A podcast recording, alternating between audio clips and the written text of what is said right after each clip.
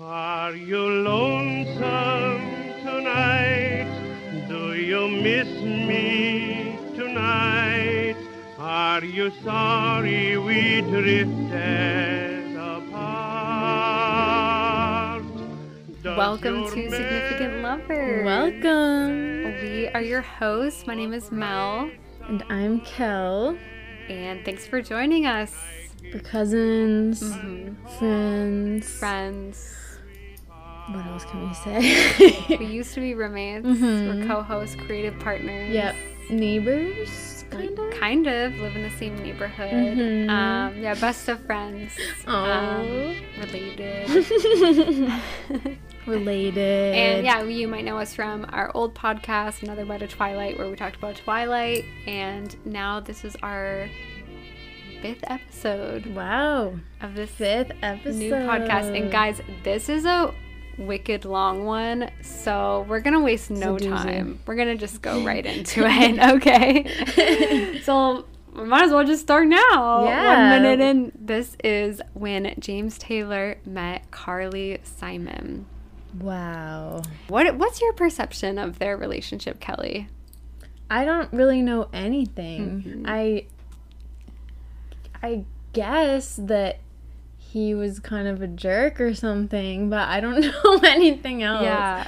Yeah. Which would surprise me. I mean, I'm not going to spoil it, but he has such a soft voice and he's so, like, his music is so sweet. Yeah. So, and he seems so gentle. I really never knew anything about them, their relationship. And I would always get confused whether he was actually married to Carly Simon or Carole King, but it's Carol Simon. Uh, It's Carol Simon. Carly. neither.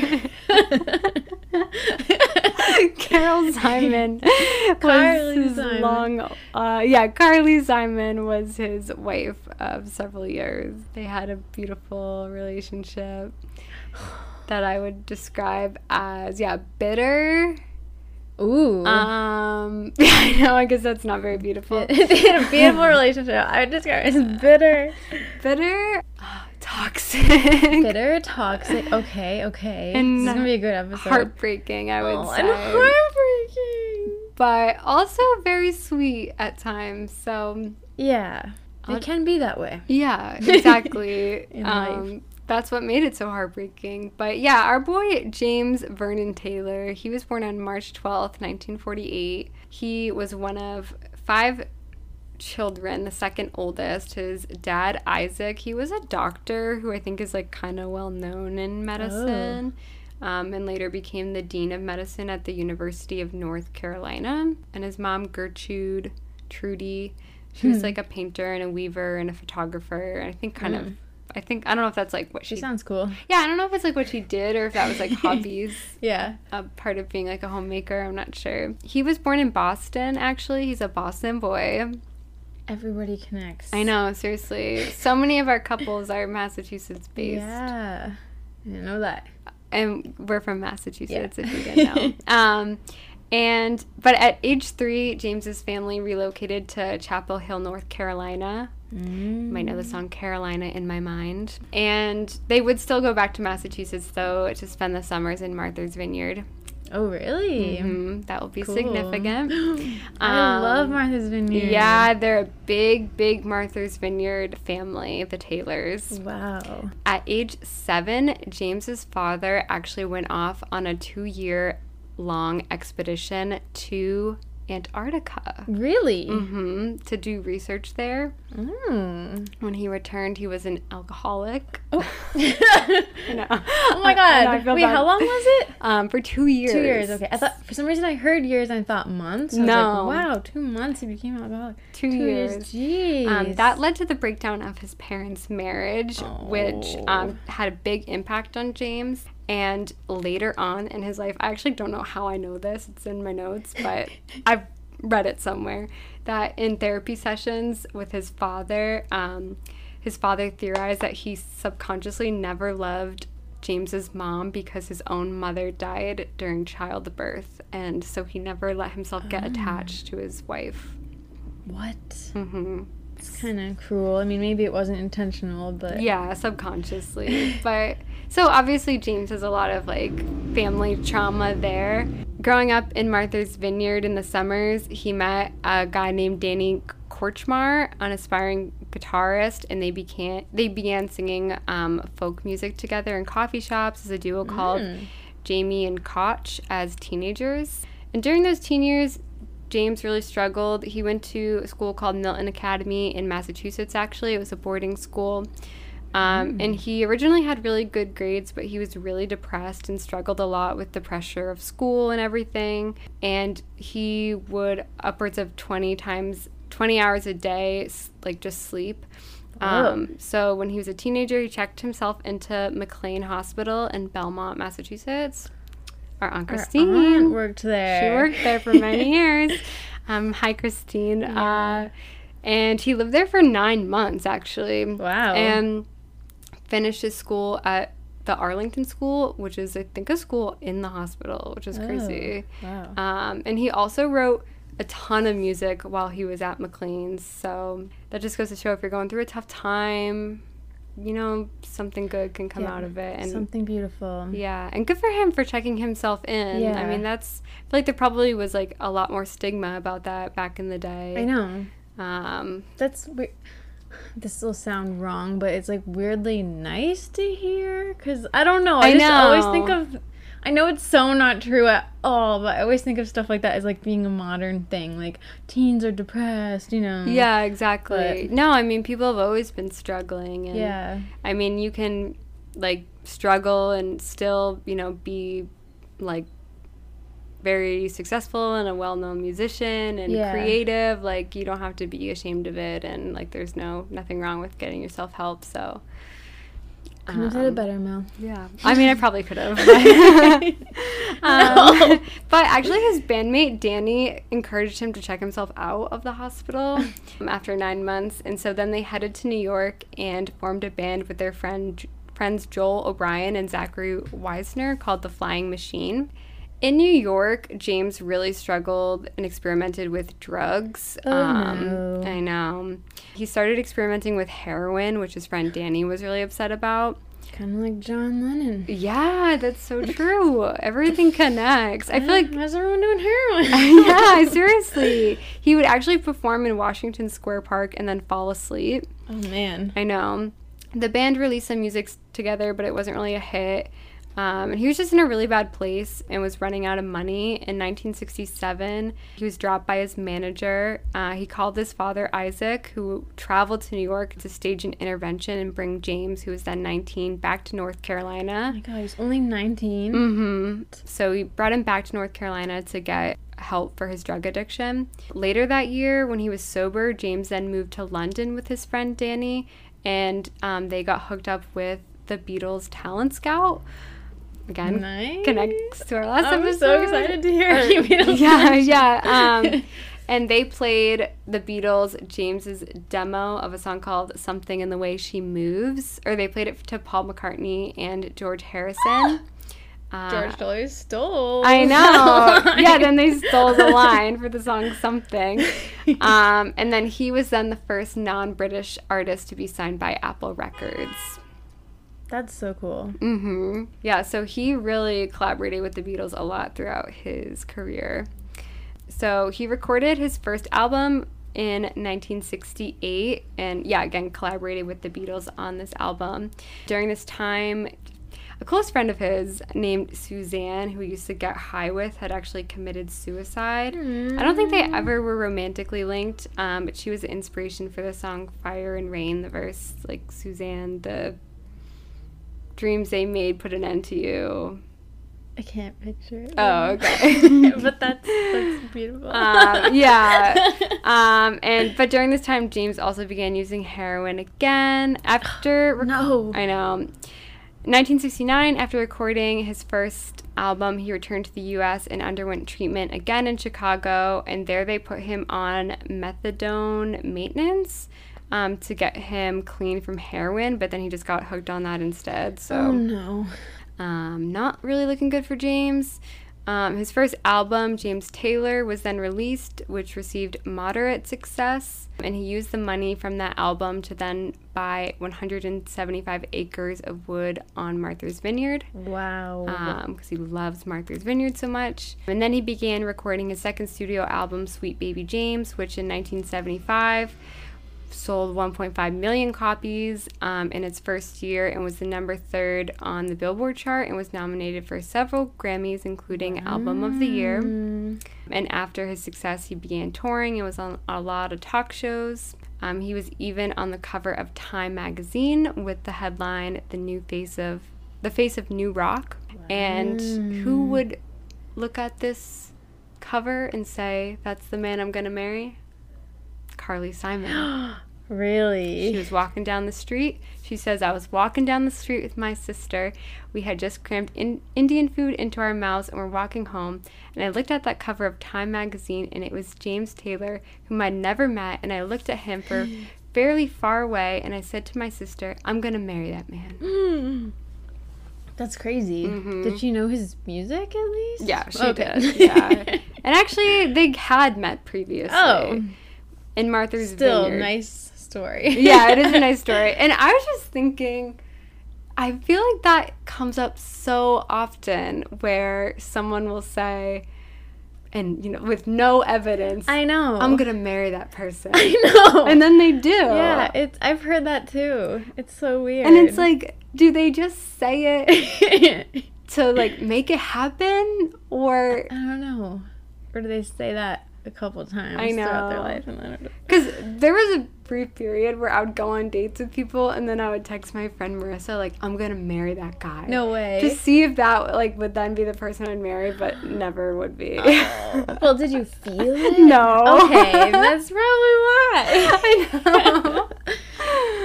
yeah, I feel I can think of someone I can't remember. Can you think of another example of someone who did that? Well, my next episode, someone does Oh, that too. Oh, wow, wow, wow. Okay. Yeah. Oh my god. I don't know. It's just such a common thing. Yeah. But okay, so Miss Carly Simon, Carly Elizabeth Simon. She was born June 25th in either 1943 or 1945. No one knows what year she was born, not even Wikipedia. I don't Does know why. know? I'm sure she knows. Yeah, this Um, happens with, as I said in the Atlantis one. The ages are like so mixed yeah, it's weird. Yeah. I feel like I always thought that like celebrities, like it was just common knowledge what their birthdays Yeah. are, but some of these people slip through the cracks.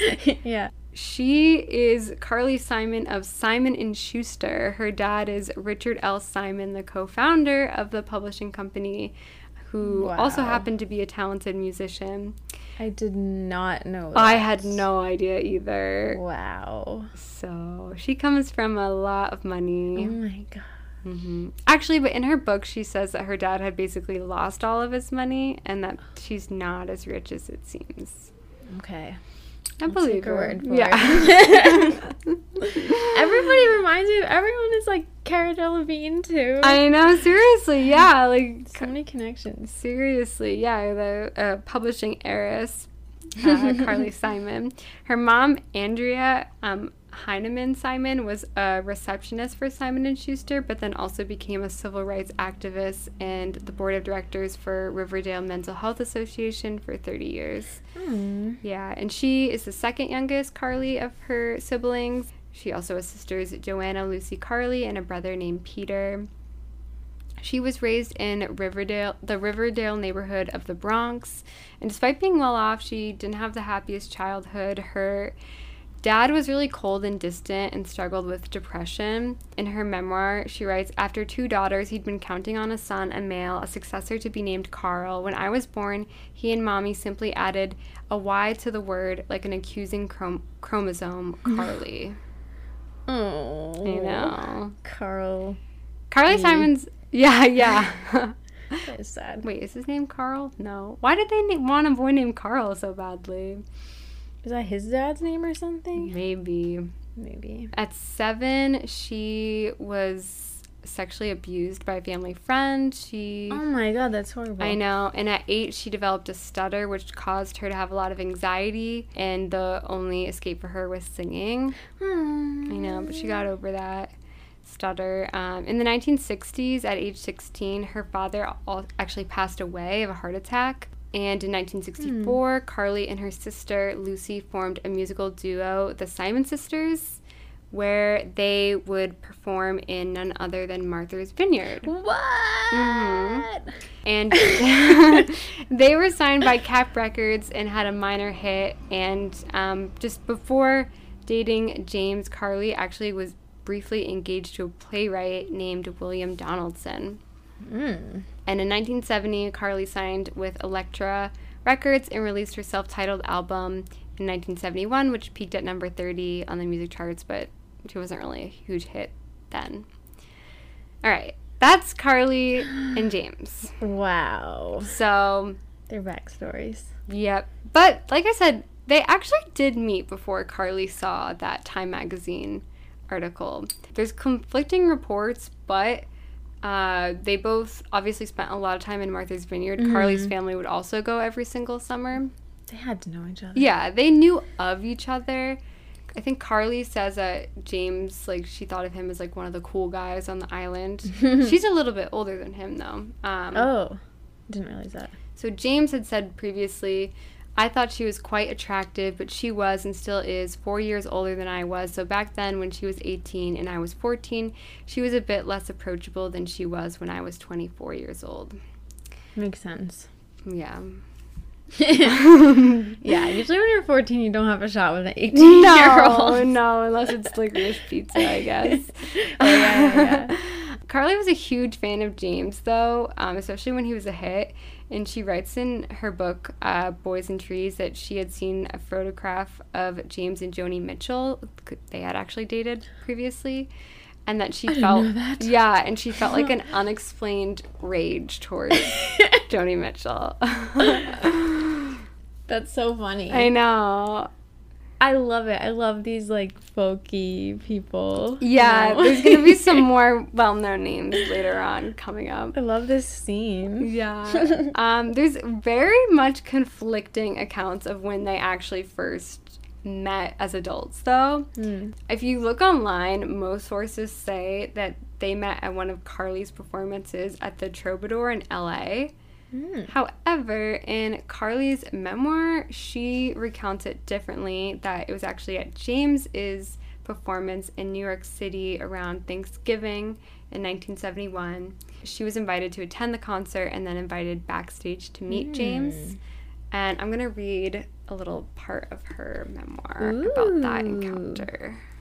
I mean, I'm sure if she said it, then Yeah, that must be true. I'm gonna take her word over Mm. like the scholars writing about it.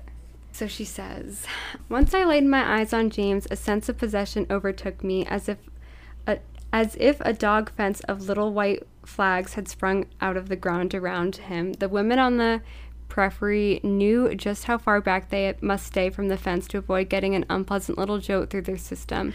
He turned toward me, and his eyes hadn't even met mine when I said, Before I could think, if you ever want a home cooked meal while you're in New York, I'd love to make lunch for you. He looked somewhere in the direction of my chin with a quick shutter snap of his eyelids and answered, What about tonight?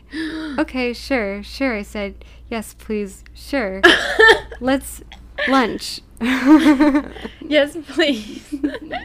That's cute. hmm So after that concert, they went to an after party and they danced around the room. Um, then they go to a friend's house and they smoke weed. Then they go to Carly's. Yeah, then they go to Carly's apartment and James asks if they can get in the bed and just sleep. Mm. Just sleep, nothing more. And Cute. I'm gonna read a little page again from her memoir. It's kind of long. She says. Soft, we were sheep whose fleece covered every hard place. We curled, we breathed on each other's necks. We moved, we moved our limbs gently and discovered the sur- surface of each other's skin. Very little hair covered either of us. Hmm. Not the wool of sheep, it was just skin tender as rose petals.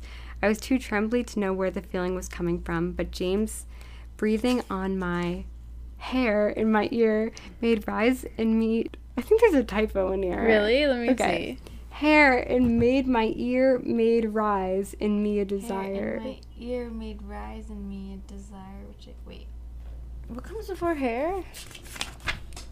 Um, But James- breathing on my hair and my ear made me rise. Made.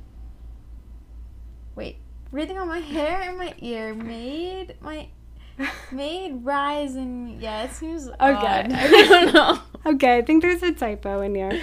Okay, I'm just gonna skip skip ahead. We Just Go to Sleep was a gentle, unspoken suggestion from the man I had already loved for a year or more. I spent every day with headphones on, listening to his second album, Sweet Baby James, and harmonizing with every song, imagining looking into his eyes and singing with him. Wow. While singing along to James's songs, though, I felt a similarity of outlook on the world and a sense of becoming part of the song, part of the story, the voice, and even part of a future, as if I could visualize future generations. Years before, I had learned Circle Round the Sun and had performed it as my solo when Lucy and I were the Simon Sisters. This year, listening to James's first album, I learned the folk song as James sang it, harmonized and phrased as he did, only altering the arrangement a little. Our versions could have been superimposed on each other's. I was in the circle of his love. Wow. And then she later writes, This was the same pre adolescent knobby kneed boy who had been subconsciously making his way around my dreams for years. That's crazy that Mm-hmm. she listened to his music every day and now was lying in bed with him. It's I know. Crazy. Seriously, it's like a dream come true. She does say on this page about the first time they met and how she was so obsessed with him. Not to skip ahead, but many years later, he would accuse me of loving him for being James Taylor, which ironically he meant disparagingly, but it was right on and a very accurate description of the way I felt. Hmm. Interesting. Yeah. That she agrees that she like loved his image more or something I think so, but I feel like she's saying it in a way that's meant to be endearing of like yeah, I loved you because you were James Taylor, but Mhm. that's who you are. Mhm. that like you are incredible. Yeah, exactly. Like he's he he's like disassociating himself from the image of him, but Yeah. that's that is who he is. Yeah. Yeah. Hmm. So I get that. But we're getting ahead of ourselves Oh. here. So almost immediately, actually after this first time, James moved into Carly's apartment in Murray Hill, like right away. And for Carly writes in her memoir, for the next span of time, he and I were never apart for more than a few days. Then they took a trip to Martha's Vineyard two weeks after moving in together, which they both bonded over a lot since they both had connections there. Um, and he showed her around the house that he was planning to build. wow. He actually named a pond on the property Carly's Bottom. and Carly writes that in those early days, um, she was very hesitant to give away how serious he was about him. However, one day James randomly shares with her that if they were to ever get married, they would have two children um, a girl named Sarah and a boy named Ben. so, again, people just kind of speaking the future Yeah, yeah, into yeah. existence. That's cute. I know. They actually spent a weekend with James's sister Kate at Martha's Vineyard, um, who was dating a guy at the time who was pretty terrible and aggressive and just horrible. And one night, James yells at the sister's boyfriend and tells him to leave, and then um, says he's going to go outside and chop wood to like get his anger out. And Carly writes that in her memoir as he's chopping wood, he yells out, "Carly, I love you." What? oh my god. I know, like he hadn't said it attractive. before, and then as he's chopping Oh, wood, really? He hadn't said it yet? no, Oh that's the first time she learns of it. Was she there or she was like listening? was in the house. I think. Carly, I love you. Yeah. Oh my gosh. I wonder Um, what, I'm sure maybe you know. What did the boyfriend do that was so. He was just getting like aggressive, I think, and like up in um, James's sister's face. oh, wow. And Carly writes about that. The way I saw it that night, James had seized the moment, protected his sister, had a catharsis, and in a fit of love crazed wood chopping, sung my name up to the moon. Wow. Yeah. Uh, so only a few months into their relationship, Carly goes to LA to record a demo, and James calls her to reveal that their apartment actually had been flooded accidentally It's horrible. um, after uh, he let the water run. oh my god. That'd be so mad. I know, but apparently, like there was a problem with the faucet, so he like turned the water on and then it got like fixed, but he left the water running. Oh, So he didn't like do it on purpose, but um, I have a note to read page 242. I don't know why, but I'm going to read it. Okay, let's hear it. Less important than the wallpaper was the moment I learned what had happened. Is this Carly? said the familiar, gentle voice on the other end. This is James Taylor. Not James, but James Taylor. As if after four months of prof- proficunity at its finest, he feared I might possibly confuse him with another James. Intention, James's good manners came out, his civility, his old fashioned North Carolina gentlemanness. I honestly couldn't have cared less about the hot water or the wallpaper or the condition of our record albums, all of which seemed absurd and could be replaced. The only thing I cared about was the sweetest, kindest, least replaceable man on earth was on the other end of the phone. I just thought that was cute. It does sound sweet. Um, that year, they also both won a Grammy, but instead of going to the Grammys, they decided to just drive around. Um, and Carly writes in her book that James didn't show any emotion about being nominated or possibly winning at all, and like didn't care. Interesting. hmm. But that she secretly like was really invested and wanted to know if she won the Grammy. That is a big deal. hmm Okay, 1972. This is a year and a half into dating. Carly is invited by Mick Jagger to go to a concert in San Francisco where she's interviewing Mick for the New York Times. Just before she's about to go, James starts doing heroin in front of her, Carly, oh, no. and tells her that she needs to watch him do it so that he'll quit. And Carly writes in her memoir, Watch, this is what James said. Watch, I can't have you and the habit at the same time. I just can't. I've got to get rid of this. Maybe if you see me do it, it will take away the cat and mouse game. You have to watch me. I have to let it go. So then what happened? So then Carly was really freaked out by that. Um, soon after that, she goes to London to record her second album, No Secrets. And she says that James can only visit her for a few days at a time because he's in New York. But when he does, he's sleeping all the time. And he's no. clearly very depressed. And she just assumes that he's doing drugs um, and sleeping with other people when they're not together, but she doesn't ask about it. That's upsetting. I know. no. While in London, though, Carly, this is why it's confusing because, like, it seems like they're not really in a good place. But then Carly gets a call from her sister Lucy that James drove to her mom's house to ask for her hand in marriage. Oh, wow. hmm And Carly is really excited and she says, Yes, please, always now. She actually calls him up and says that after she finds out that he asked. Always. hmm However, meanwhile, back in London, Carly has a very flirty relationship with Mick Jagger and Really? even fantasizes about sleeping with him. What? But they don't do anything. What? Um, they never actually sleep together, but there's a very clear sexual tension. Um, and he even tells her that he loves her. what? Mhm. I know. Wow. Uh, yeah, how can all this be happening at the same time? I know. I'm like getting confused by it, even though I did research on this. But people do. People do just kind of push things aside. Or, you know what I mean? Like, you can have really bad morning and then a good night, and then I don't know. You know what I mean? Yeah, and I think like part of it too is like the star appeal. Like it's Mick Jagger. Like I, Mhm. I feel like at that time period, anybody would have fantasies about someone who they're working closely with who's like super famous Yeah. and a huge sex symbol. Mhm. So I'll give her a pass for now. Wow.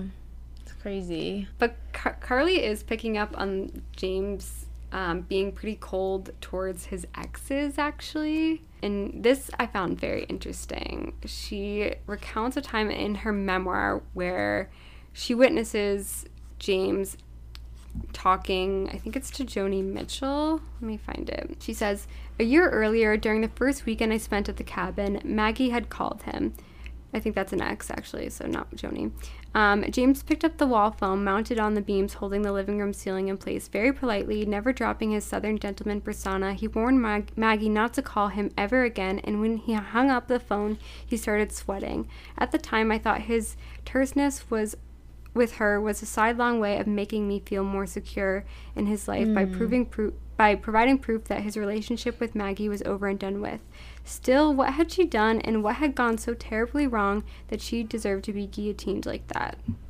Hmm. Interesting. hmm So, like, when James cut someone else, they're like done to him. I wonder why she was calling. I know, I wonder. like, Hi, how are you? yeah. That's interesting. I have your baby. What? I don't know. Oh. Thought you were gonna say that was I don't know. that was something that was revealed or something. No, I say it's so hot in here. Oh my gosh, I feel like I'm getting delirious. But Here's some of this ice. I actually feel okay. oh really? Maybe because I'm in the audience. Yeah, probably. I'm just chilling. I'm getting nervous. Okay. Why? I don't know. I'm like nervous. Okay, I'm gonna Yeah, snap guys, out of it. listeners, we get nervous for whatever I know. I know. I have stage fright. No, I love rock music. I love 60s, 70s. I love hearing about this. Okay. I don't know anything about this. Okay. I love love. I love hearing about relationships. Okay. Do you like weddings? Yeah, yeah, I do. Okay, I wish I went to more. Yeah, well, so James and Carly, they're getting married, right? But get this. On the evening of their wedding, Bianca Jagger, Mick Jagger's wife, calls up James and tells him not to marry Carly because she's having an affair with Mick Jagger. She had to wait till that night. I know. I think they had a short engagement. Okay. So I'll give her that. still. But uh, James says to Bianca, I love Carly and I trust Carly and I'm going to marry Carly. Mhm. So he's not really fazed by it. Cool. Was Mhm. that true? No, they weren't having an affair. They had a flirtation. Okay. Um, so Carly's pretty annoyed by that uh, and Yeah. embarrassed by it. but James is really not fazed. So on the so they get married and it's a very quick wedding. Like they like plan everything really quickly. It's very small. And then actually James plays a concert that night at Radio Wow. City Music Hall where he announces that him and Carly had just gotten married um, during that earlier in the day. It's crazy. hmm And Carly legally takes his last name and writes that this gave her um, a sense of power and that she felt incredibly safe and confident. She says, Never in my life had I felt as sure of anything as I did about my new marriage to James. Wow. Mhm. And in those early days of their marriage, they had little alone time because of the never ending renovations on their house in Martha's Vineyard. It was just like constantly contractors coming in, like coming and going, working on this house. It's so regular. I know. I know. It really is. It's like one of their biggest stressors um, in their relationship was the construction of this house, which took years, like years and years. Must have been a nice house. Yeah, it was a very beautiful house. I love Martha's Vineyard, so this is cool. Next time I go, whenever that is, I'm gonna think about that. Yeah, you probably should go check out the house. Yeah. Um, and they, because they had little alone time, they'd frequently sneak away to vacant summer houses in Martha's Vineyard. Um, Just random people's houses. apparently to have sex in them. Yeah. Oh my god! so very romantic. Scandal. Yeah. Um, and then 1973, Carly is pregnant with their first child, which she says makes her feel even more in love with James than ever before. Mm. Um, but James is drinking a lot during this time period. Oh man. Let's see, I have another passage.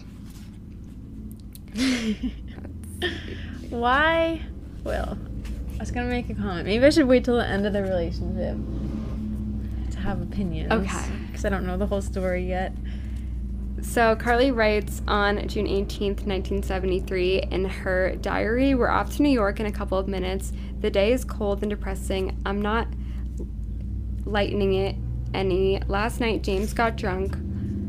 Again, the problem is grave. He doesn't know why he needs to get drunk, but says he needs to at least four times a day. I don't seem to satisfy him much. I don't understand him when he says he needs me. He's so down on himself that he relies not at all on himself, but uh, on chemicals for happiness. He only seeks me out for affection when he fears it's lost. I'm so sad. He's more physical toward me in the presence of other folk than when we are alone. He thinks when I say I love you that I am asking a question that I need something in return. Patience, I guess. Mhm. Wow. Yeah, and during this song also, I mean during this time period also, they remake the song Mockingbird together, which peaks at number 5 on the charts. Um it's like I forget who sings this song before them, but sure. um, I think it came to them because Carly is pregnant. So, Mhm. yeah. Let's hear a little bit of it. Do you wanna? Sure. Yeah, I kind of want to. All right. Yeah, yeah.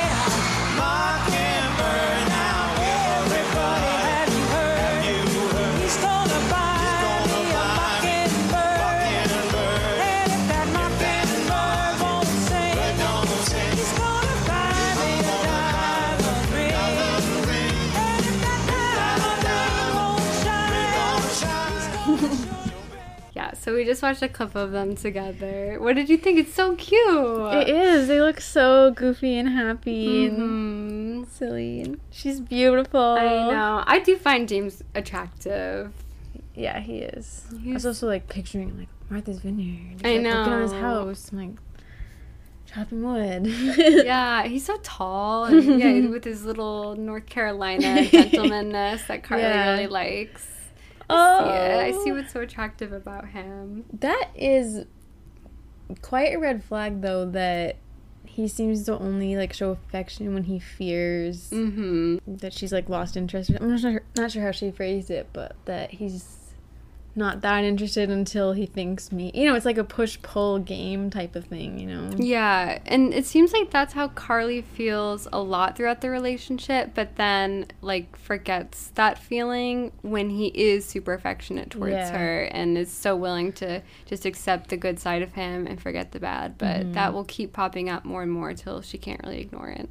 Oh no. But good times are still ahead. So in 1974, on January 7th, their daughter, Sarah Maria, who they nicknamed Sally, is born. Um, and during this time, it's super cute. When Carly's giving birth, James pretends to be a se- seagull to distract Carly from her pain and pretends that the con- contractions are ocean waves. And so as she's giving birth, he's like, "Go, go, Carly, look up." It's That is so cute. cute. And then while Carly is giving birth, he also writes the song Sarah Maria during it. during it, which he performs at a concert again that night. Like James, What the fuck? James keeps having concerts the same night of like huge life events. Oh my god. That's impressive. I You know. perform it later that night. I know. The lyrics are cute. It's well, the moon is the ocean and the stars are in the sky, and all I can see is my sweet Maria's eyes. Oh, Sarah, Sarah Maria. Aww. So they're really big into the beach and that ocean life. Mm, That's so true. Mhm. so James goes on tour while Carly is home in Martha's Vineyard uh, with the baby, and while he's away, she ends up having this feels super normal, but she has a swimming pool built without asking him. Oh. I mean, it's Oh. not normal because Yeah, it's yeah, yeah. expensive, but it's a normal fight, I guess. yeah, Because without asking. They have a huge fight about this that she had a swimming pool built. what was he mad about? Just like the expense, or The that he didn't expense- like where it was? Or... He didn't like that she didn't ask. Mhm. And That is a pretty big deal. yeah. It was it like an in-ground pool. Yeah. You can't yeah. really get rid of that. Yeah. Yeah, and I think he had a problem with the fact that like they're living on the water, like by the, The beach, beach, and that she would have a swimming pool built. Mm. He was like, "Why? Just why would you do that? Mhm. Like judging her thought process there or something." Yeah, yeah. But she says in her memoir, like, I could have sworn I told them, but I think it might have slipped her mind. sworn. That reminds me of like my parents' fights. Yeah. Hi, mom and dad. Yeah. I can just picture my dad, like my mom coming home having bought something, and my dad being like, Yeah. Are you kidding me? Yeah, it is to a next level because I guess Yeah. a swimming pool is something that I think a married couple would discuss. Yeah, yeah, that is pretty extreme. Mhm. But when you have that kind of money, it's like, I don't know. I know. I get what he's saying, but they were celebrities. You would assume they have a pool, right? Exactly. It'd be kind of weird to be a celebrity without a pool. I know. I feel like rich and famous have pools. Yeah, exactly.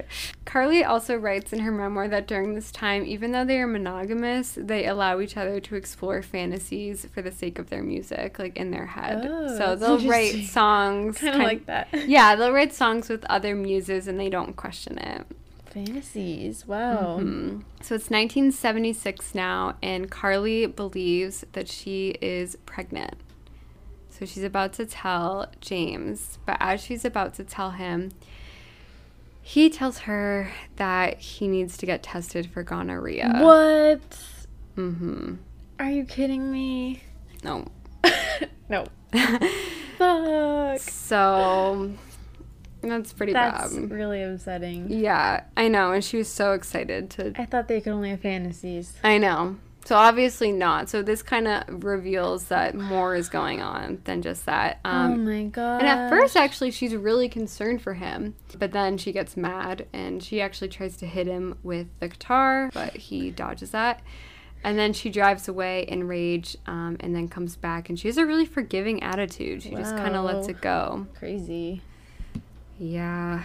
Then in 1977, she gives birth. She actually was pregnant to their second child, a son named Ben. So, As you said. hmm a girl named Sally and a boy named Ben. Um, and yeah, in this year, they also do a sit down interview on the Dick Cavett show. And I thought I'd show you a little clip. Uh, Let's hear it. chart in your apartment saying who's up and who's down and whose record is where and so on. We Ja- try to eliminate the gold records and the and the charts and any news about how the records are doing from from the house itself. What do you think the roots of stage fright are? They used to say in a book I read as a kid about acting, if you are nervous, try and think why you're nervous. It sounds like Richard Nixon, and then that will help you to go on.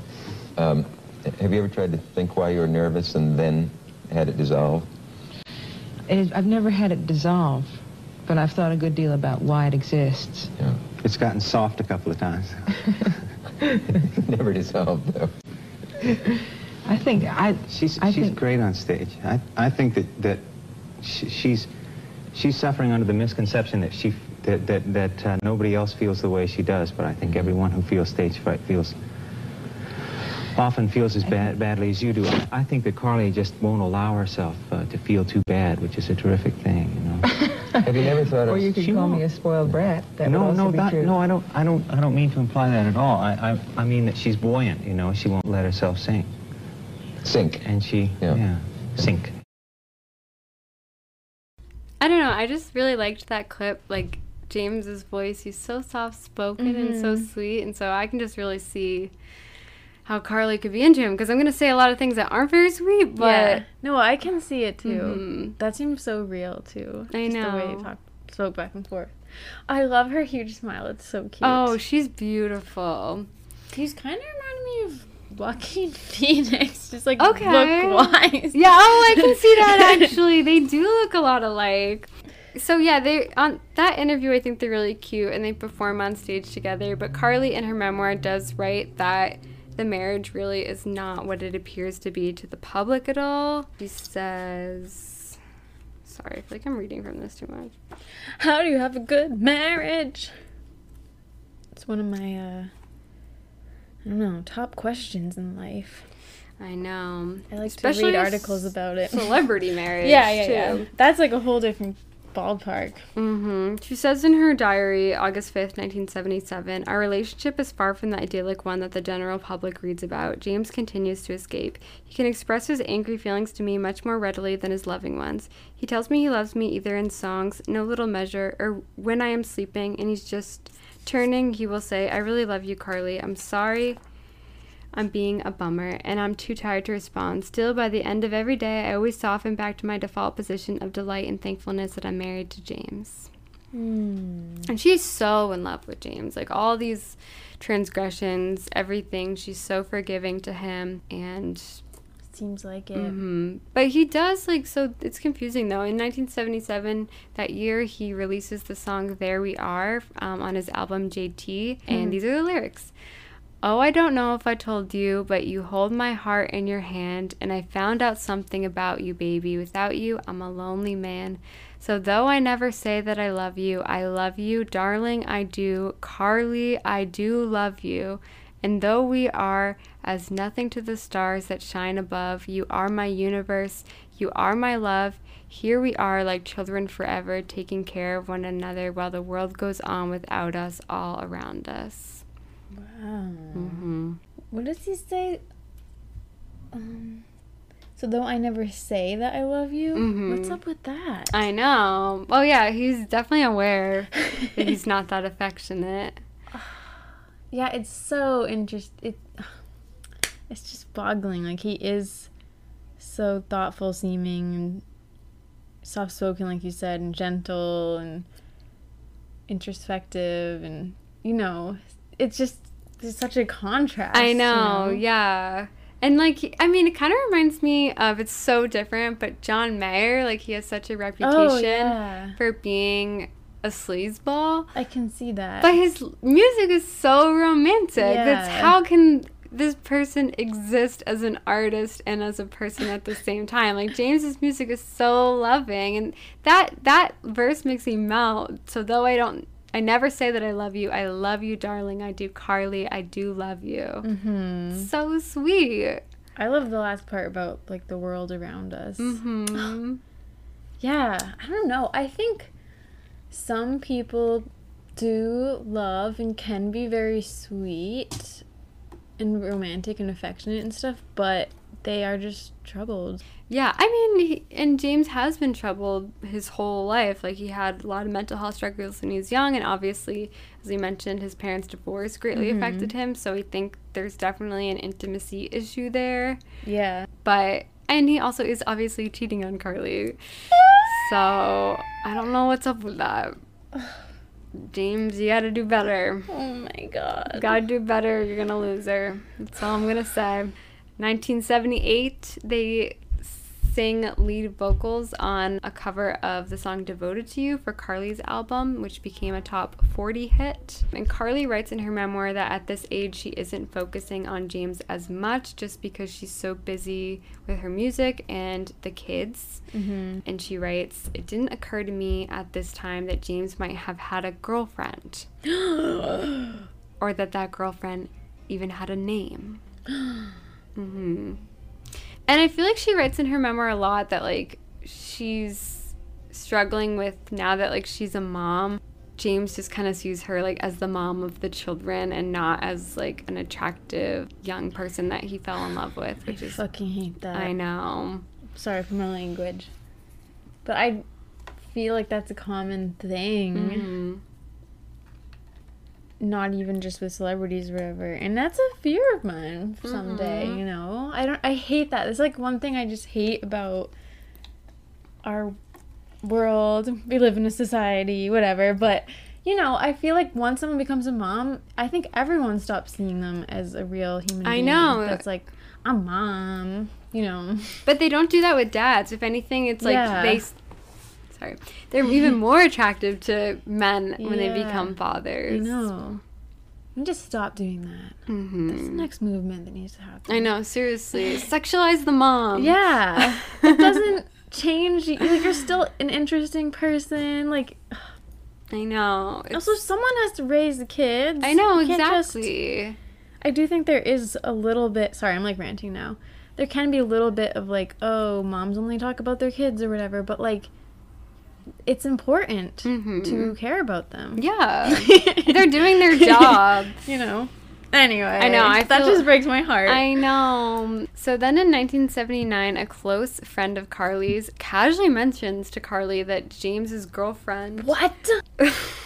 Her friend just casually mentioned. yeah, mentions something about James's girlfriend, assuming that Carly would already know. Oh my god. And Carly didn't know anything That about it. That would be horrible. I know. And so apparently, James has been me- dating a backup dancer for him named Evie, who is living in an apartment on West 17th Street in Manhattan that James uses for recording. So it's a studio She's living there. mhm, that James owns.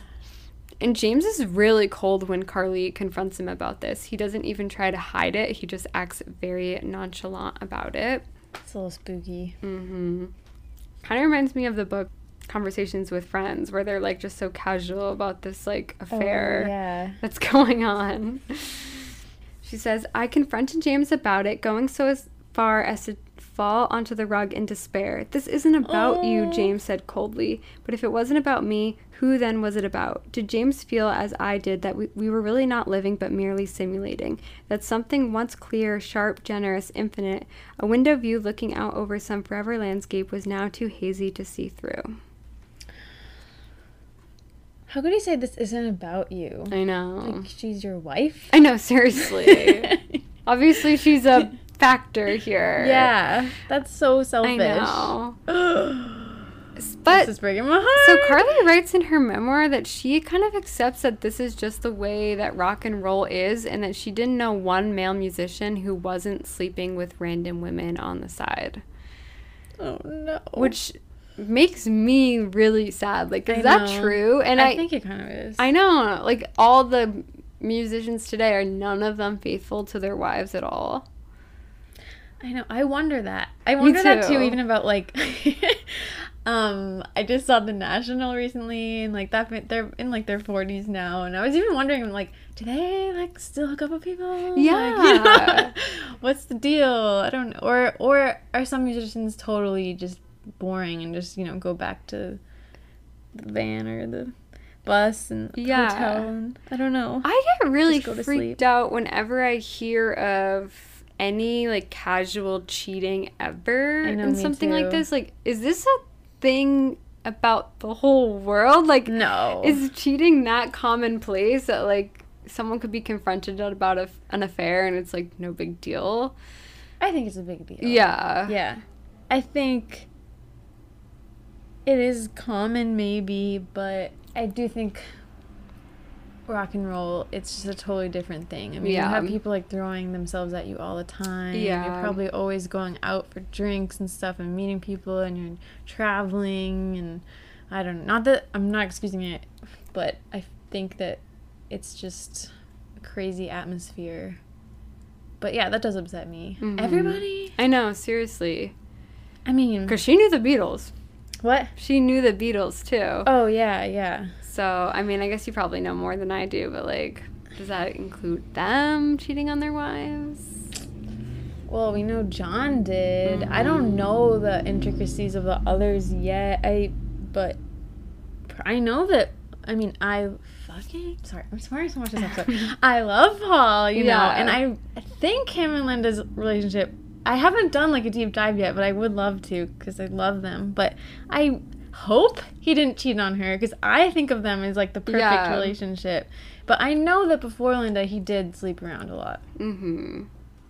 So I mean, you had a friend who was, I'm not going to say the band, yeah, but was a groupie for a well known, popular pop yeah, boy band. yeah. It's not the one you're thinking of. It's not the one you're thinking of. Um, and they, I don't know if I should be saying this, yeah. but they seemed really squeaky clean from the outside. Like you would think they're like Disney Channel type of people, Yeah. but they were having like orgies Yeah, and we're sleeping with Yeah. multiple people a in day. one night. Yeah, which. So I'm sorry, disgust me, but just like that scale freaks me out. hmm You know, I don't know. I guess it just makes you wonder, like, for men in general, if they have access to be able to sleep with whatever women they want, will they take advantage of it? I know. And at what cost? I know. So All, what percentage of men? I know. I want to see the data of all the male musicians and rock stars and like how like who was the most faithful Yeah. and which ones were the cheaters because it seems like most of them were cheaters and it's so casual I maybe it is one of those things where I do think who you hang out with really can influence your morals and just how you see the world. And if they are like everybody does it then you think it's normal. yeah You know exactly. I mean? yeah and carly was influenced by that as well because she felt very unloved and alone. So she starts having an affair herself um, with a sound engineer named scott litt at her studio Scott Litt. yeah yeah scott is getting very lit That sounds like a movie character. i know um, Scott Litt. And uh, but her music producer tells her that she needs to tell James about this. Why? I know James is already busy with What his does the producer have anything to do with this? I don't know. So she tells James, and James is not fazed by it, and instead admits, "I'm seeing a few women myself." My jaw's dropped Mm-hmm. right now. And so I'm seeing a few women myself. Carly later No. on thinks to herself that this is the reason why James was unfazed by that call from Mick Jagger's oh, wife right before their wedding. Like, well, I'm doing that too. Yeah. Yeah, it was like so an unspoken agreement at that point that they're allowed to step outside the marriage. Even though they did have a rule that they were monogamous. What the heck? You know, I feel betrayed.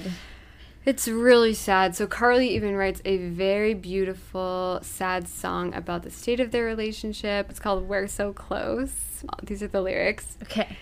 It's come to be a habit with me to dine alone. You're never home, and the ah. evenings end so early. He says we can be so close from afar. He says the closest people always are. We're so close that in our separation, there's no distance at all. There's a husky voice that speaks to me in the dark and on the phone from studios and West Side bars. Though tunnels of long distance, he says we're beyond flowers. He says we're fa- we're beyond compliments. We're so close that we can dispense with love. We don't need love at all. That is so sad. I know. It's so sad. But honestly, I feel like a lot of couples can relate to that. Like the feeling of being so close with someone that like you let go of trying in their Yeah. relationship. That's definitely a common killer of relationships, I would Mhm. say. Yeah. It's a good reminder Yeah. to all you people listening out there. All you people listening. Tell the people you love that you love them. Yeah. Keep trying to woo the person yeah. that you're seeing, I guess, as Yeah. if it's the beginning. Oh, And make offer to make them a home cooked meal. oh. And chop some wood Yeah. and profess your love it is to the sad. moon. Like they seemed so cute and in love. I know. This is hard to hear. I know. I feel like I skipped over parts in her book too that like were really lovey dovey. Like she just loves James so much. Would you have said that he felt the same way? I think in a quiet way he did, but I think she definitely came on stronger and was more vocal about her affection for him. But he did love her, but it just seemed like a lot of his love was spontaneous though. Like even his mm. proposal, you know, because during that time he also was really depressed and doing heroin, so it just kind of came out of nowhere. But I mean, like yeah, like when she was giving birth and he was That's true. That's cute. you know, distracting her. Just it was inconsistent. I kind of hate that though when like you can't really tell how someone feels and they're being distant and I down know. and then all of a sudden they're like I love you and, And it- oh it's so nice and then back to being down and weird and, you know- Exactly. exactly. It's like kind of a trauma bond like yeah the fact that James set expectations so low most of the time made the moments where he is present and loving seem so much more special. yeah yeah So, yeah, another big stress in their marriage too was the fact that their baby Ben was sick all the time. Um, Hmm. there was one night where he was so sick and running a very high fever, and James was nowhere in sight. He presumably was with his girlfriend Evie. Ugh. Carly writes in her memoir. But then the next evening, Ben's fever was down, and James bounced. So wait, sorry. So finally, James comes home, and um, they get the fever down. Um, they stay up all night trying to cool the baby down. And Carly writes in her memoir, but then the next evening, Ben's fever was down, and James bounced up and told me that he had to go pick up a friend. I'll be right back, he said. He didn't return until 8:30 the following morning. I sat there in the living room, stone-faced. Either you're here or you're not, I said wanly. All right, James said after a silence. I'll move out. Right now, I No. said all. Right now, I said, and I don't want the kids to see you again. I'm, I'm calling a lawyer. I want a child separation. no. But so then James does leave the house, and Carly is home, and she's really upset about it. Then the next day, James just comes back, and they don't address it. and Carly's Okay. actually relieved that he came back. Oh. hmm I wonder if she, when she said that, like almost didn't mean it or want it or something. I think she, mean? well, she said either you're here or you're Yeah, there. That's very upsetting that he was like, okay. Yeah, he I'll didn't say. out. Yeah. She he didn't fight for her, but he uh, at the same time didn't want to leave. But Carly is still fed up by this affair. Um, so she actually secretly gets a copy made of the key to that apartment where Evie is staying in. Ooh, nice. I know, and she plans to confront Evie. I was thinking where whatever you said the address was like 114th Street or whatever. Mm-hmm. I was like, I would go down there. Actually, I don't know if I would, but I would want to go Mm-hmm. down there, bang the door open Mm-hmm. with a bat, Yeah.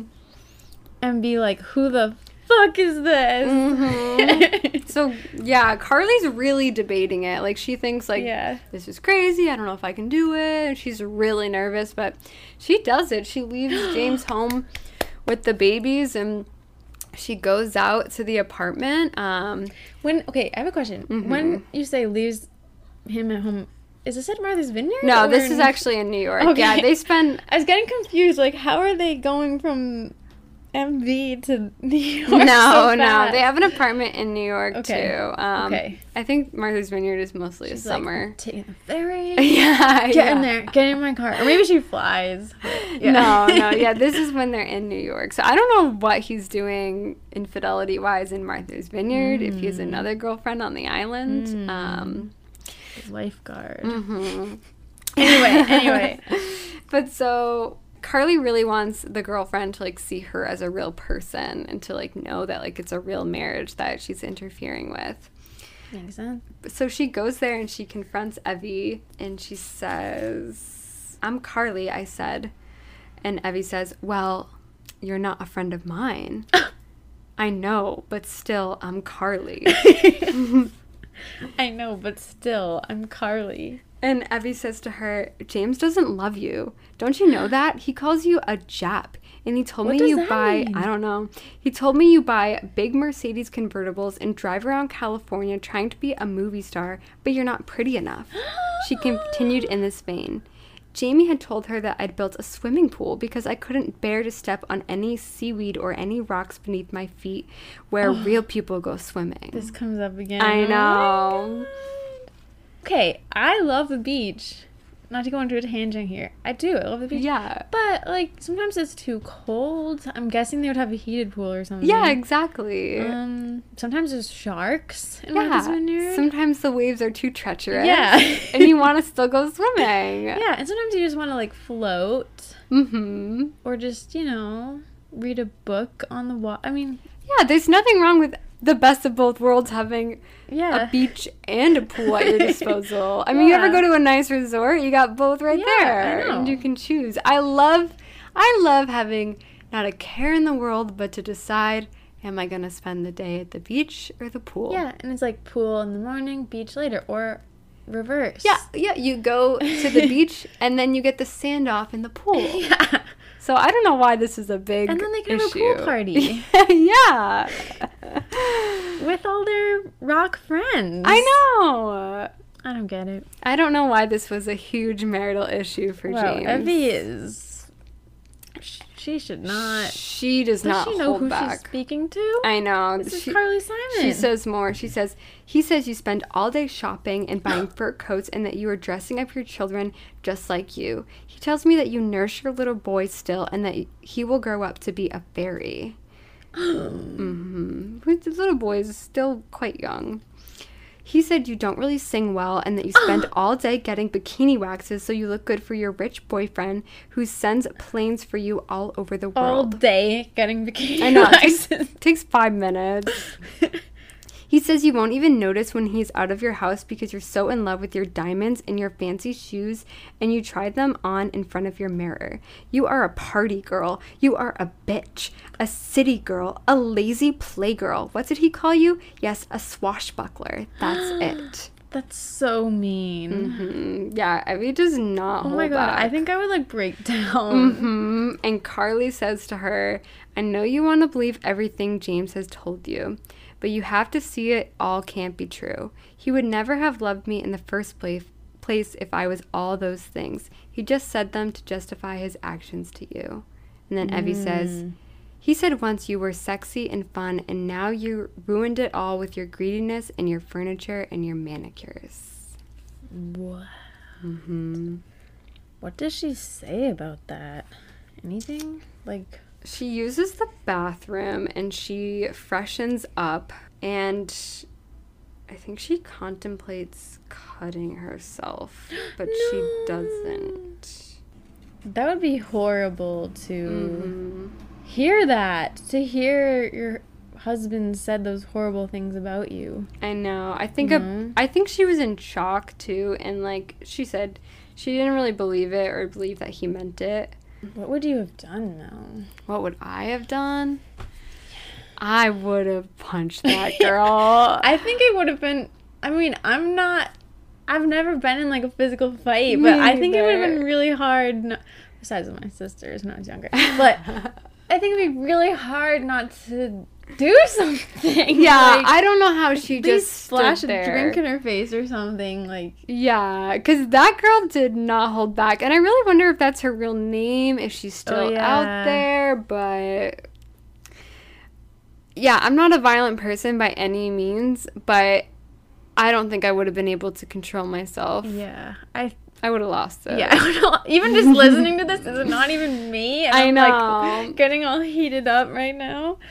Even if someone said that to a friend, I think I would have um, just completely. I would have marched down there. I would have knocked down the door with that. Mm-hmm. So she says, I came out of the bathroom and without a single word put on my coat. I held out my hand to Evie. Shake. Instead, she looked down at the floor. Evie, I said, I'm really glad I came here tonight. I'm sure it didn't make you happy, but I want you to know that I will tell James that I saw you.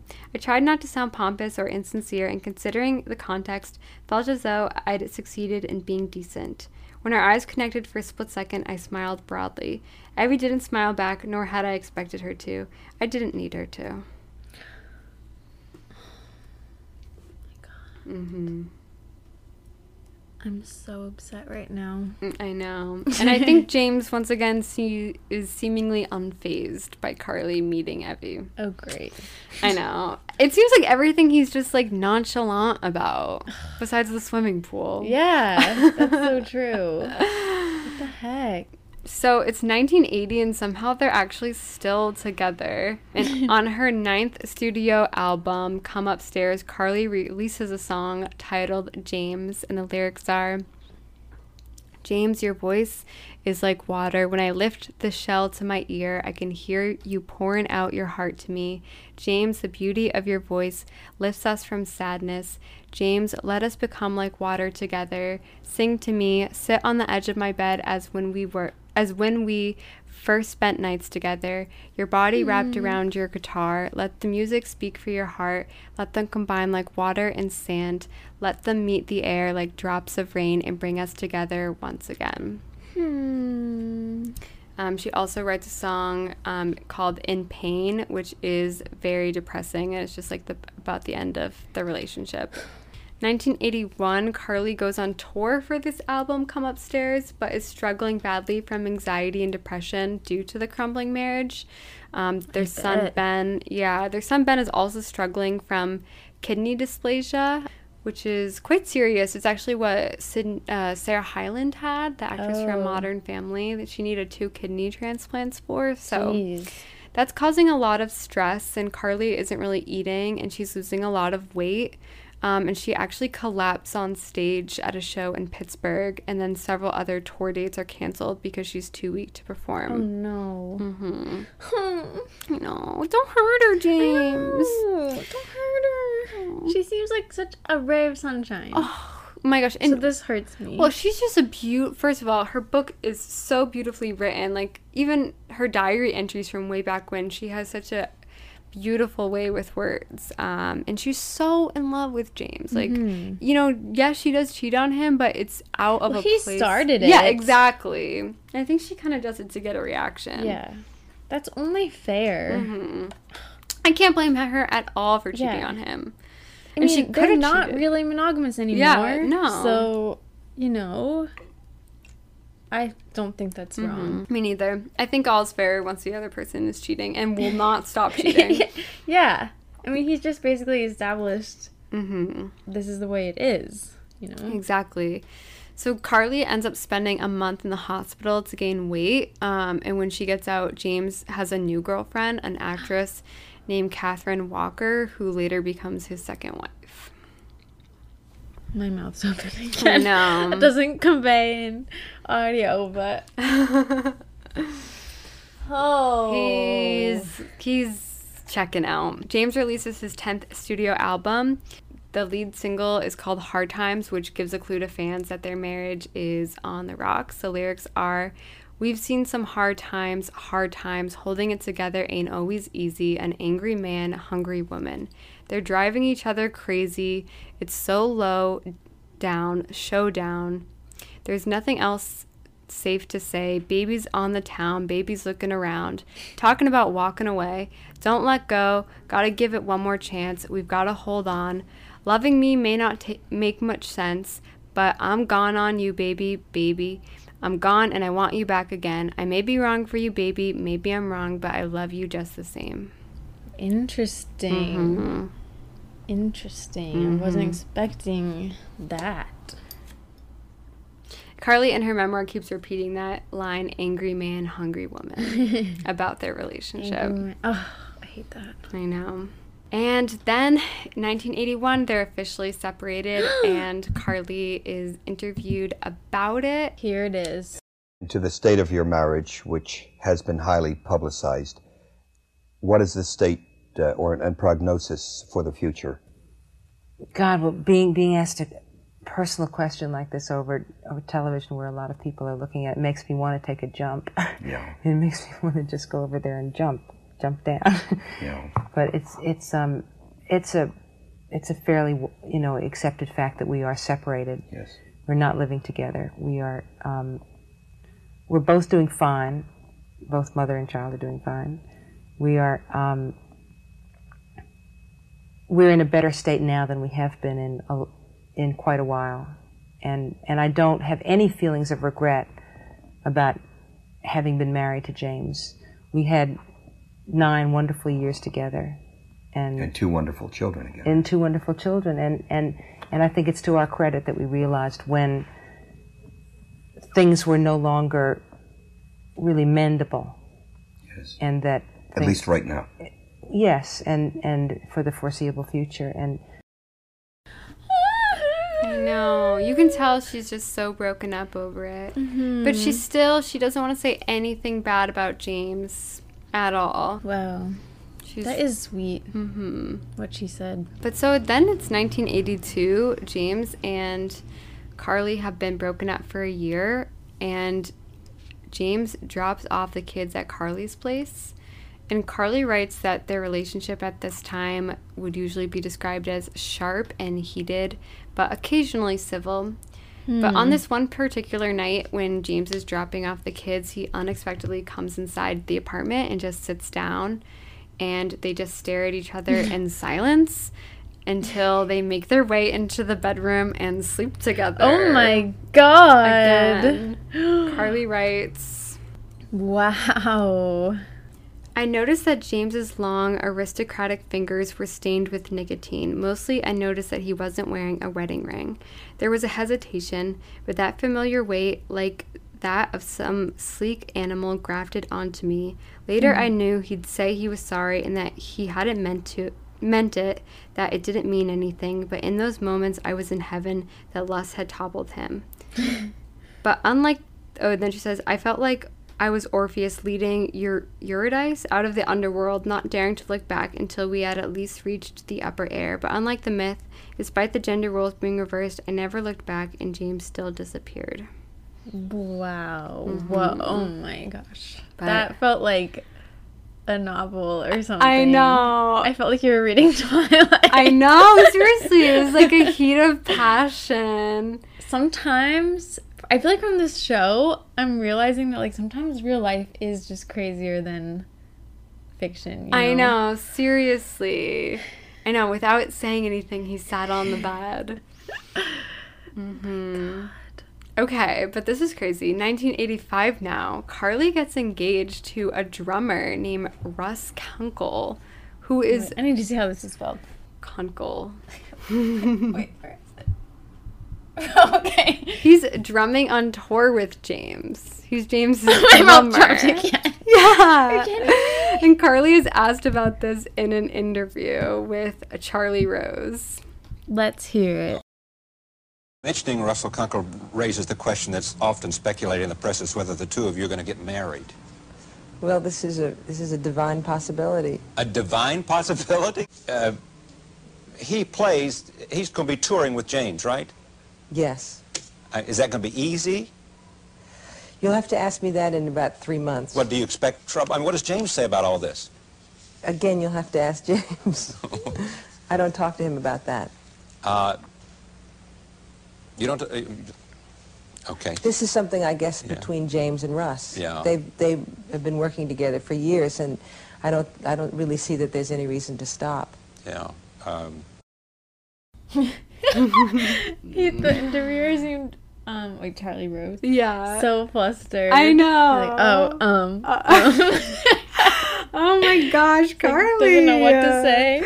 But you know, what? I feel like a part of Carly, like, like based off her book, I feel like she still was in love with James as the years went by. So I do wonder if like there's a little bit of like vindicativeness there on her part. Yeah, maybe she was acting kind of like hmm, I don't know. You gotta ask James. Yeah. we don't talk about that. yeah, I mean, sh- James is always unfazed by these things that he should have emotion for. So. Yeah. Wow. They never end up getting married though. Oh. Um, and they decide they're better off as friends. Interesting. Um, and meanwhile, during this time, um, James gets married to that girlfriend from before, Kathryn Walker, and they're married until 1996. wow. Damn. Carly is interviewed at her home in New York City, and she says that her relationship with James, this is ni- 1986 now, is strained, but that she still has feelings for him. Um, and she describes that she's the main caretaker for their kids, and that James is only involved when it's convenient for him, and he just kind of comes and goes. And she says, like, I would be probably on tour more often, but I have the responsibility of the kids. My main job is a mom. Yeah. Whereas James' main job is still to be a musician first, and he's a father second. Um, I I did wonder frequently, like if James was a present father at all. I think he still remained in Sally and Ben's lives. They're both musicians now, and like there have been videos of them performing with James um, on stage, but definitely their primary caretaker was Carly, and they're much closer with Carly. Sad. Yeah. 1987, Carly marries another James, a man named James Hart, a writer and poet and businessman. Writer, poet, business. Yeah, that's how he's described on Wikipedia. they divorced in 2007 because he ends up being gay. Oh no. Yeah. So That's sad. I don't really know anything Is he about gay the whole time? I don't or- know. I'm not sure. I don't know much about their marriage, but 1988, James is interviewed, um, a part of the Joe Jackson interviews. And he's asked about Carly and says he was too young to be married. Um, what? How can you say that? Here it is. Let's see. Are you still friends? Uh, am I friends with Carly? Yeah. Um, no, I wouldn't say that we were friends. No, I, I tend to want to have as little contact with her as possible, and I assume that she, the feelings uh, mutual. We communicate somewhat about the kids, and, and that's it. It ended up that bitterly. I wouldn't say it's terribly bitter. I just, I just think that that uh, that- that it ended, and that, that it's that's uh, uh, I I prefer to have very limited contact. Dang. hmm Yeah, one thing about the Joe Jackson interview is that's the first time we hear like James doesn't really communicate with Carly at all. Mhm. Like, and that kind of speaks back to in Carly's memoir when she's writing about James's coldness towards his exes in the past, how he just completely Cuts them cuts out. them out, and that's it. Door slam. Mm-hmm. And I'm all for no contact Mhm. after a breakup, but he definitely takes it to the extreme. Yeah. Like, he's done. And I don't know if maybe that's because he can't control himself. Like, maybe, Maybe. he sees it very black and white, and otherwise he would walk into her apartment and sit on the bed and sleep with her once again. I am all for no contact when you need to get over a relationship. Like you Mhm. should not be talking to your ex boyfriend or ex girlfriend or whatever if you still have feelings for them and you need to move on, whatever. But I do think like if years go by, there's no reason to still be so hostile. I mean, unless they did something completely horrible. Exactly. But I mean, she's the mother of his children. Like, how can you not talk to her? You know? Yeah, like I it makes me really sad that they're not on a talking basis when they have children together. Like I Mhm. feel like it probably would have been a lot easier for the kids if their parents still got along and I know. could be in the same room with each other. And it's all Hmm. James choosing not to be. Yeah. So I gotta ask, where does You're So Vain come into all this? Oh, that's a great question. She wrote that before. Oh, really? Yeah. Before they dated? Or the, I think at the beginning of their relationship, it's not about James whatsoever. Oh, really? hmm I think it's about actually a couple people. She obviously has never really said who it's about. Um, it's hundred percent not about James Taylor at all. Darn. Do you think he is vain? Mm, not. No, I don't think that's his problem. I think he has a lot of problems, but vanity isn't one. Yeah. I didn't realize that was before. It could, yeah, that's a good question though. um, it could potentially be about Warren Beatty. I Oh, think that's one of the biggest suspects. Interesting. Wow. But yep, not James. Wow. So That's a pretty successful song. Oh yeah, and so when that song came out too, like beforehand, James was a lot more successful than Carly, but that kind of switched things for a while because it came out right in the beginning of their relationship. Okay. Not him. Nope, he's not even on the table. I think she explicitly says that too. Yeah. Makes sense. Um, that's an amazing breakup song. Actually, just in our last episode when we were talking about um, Alanis Morissette and You Oughta Know and just Mm-hmm. Yeah. like how direct that song is, kind of reminds me of You're So Vain. Yeah. Like just being like not holding back at all. They're both iconic Mhm. breakup songs. Put them in your breakup playlist, Mhm. people. Um, but yeah, so then in 1994, she's on the Howard Stern show. Oh my god. And Howard does not hold back. He once never again. does. Oh, So- you know you're getting something good. Uh-huh. All right. Here's a clip. Heard he, he looks like James Taylor and he sings like James Taylor, your son, which has got to be a nightmare for you because you're reminded of James every minute when you look at him, right? Or is it good? It's wonderful. Is it? Because Everything with you is wonderful. I, you know, I really, uh, I, I like James. I think the world of James. you do? Absolutely, and and and it's You must have gotten a good settlement. you guys split everything equally when you uh, broke up? God, that must have been a bonanza. Between your money and his money? Yeah, they just Oh. took their own separate piles, I think. I'm going to take a guess. I'm going to say that was a $100 million divorce settlement. 50-50. you got to remember that I, because I don't do concerts, I don't make a lot of money, and and, and Yeah, also but James performs two, three times a day. James makes he makes up for what you now. do. I That's mean, right. Since we've been divorced, Yeah, he's great. does Make a lot of money. He's great, but He is great. yeah, but obviously he wasn't the man that could satisfy you. No, no, no. Oh, yes, that isn't that's true. That isn't true. You needed a real man. No, no, no. you don't need no sensitive James man who sings real man. folk tunes. You Oh, need, stop you need a guy. You need an angry shock jock. Don't, you don't need to belittle him. You need a baseball not- player. You do not need to belittle him. Can't believe he broke up. Did he break up with you? Or you, know broke what? it off with It's him? Never just, you know, it's never just one. It takes two to tango, and it takes two to pretty much Yeah. dissolve something that's that important. Because I would have stayed with you. I find you very sexy, unless you're a pain in the ass to live with. I can't figure out the downside. Well, what did he say when you asked him that? He said you were a pain in the ass to live with. Oh, stop. He did. He Never did. said that. Oh God, he badmouthed no. you. He did bad. Yeah. Well, what do you want to say about him? now that he had his opportunity, you should certainly. Would uh, James do that? oh yeah. He didn't do that. He's such a gentleman. No, he is. He did not. He said you were hard to live with, though. You were very difficult, and you only. He he said toward the end, you only. kids are listening. He said toward the end, you didn't give him that much sex. No, No, no, no. He, did. He did. He said he only got it like two or three times a month, and he just couldn't take it anymore. now, my guess on James is that he probably started messing around with some groupies and stuff, and you caught him. Well, Um, how close am I? I could figure this whole thing out.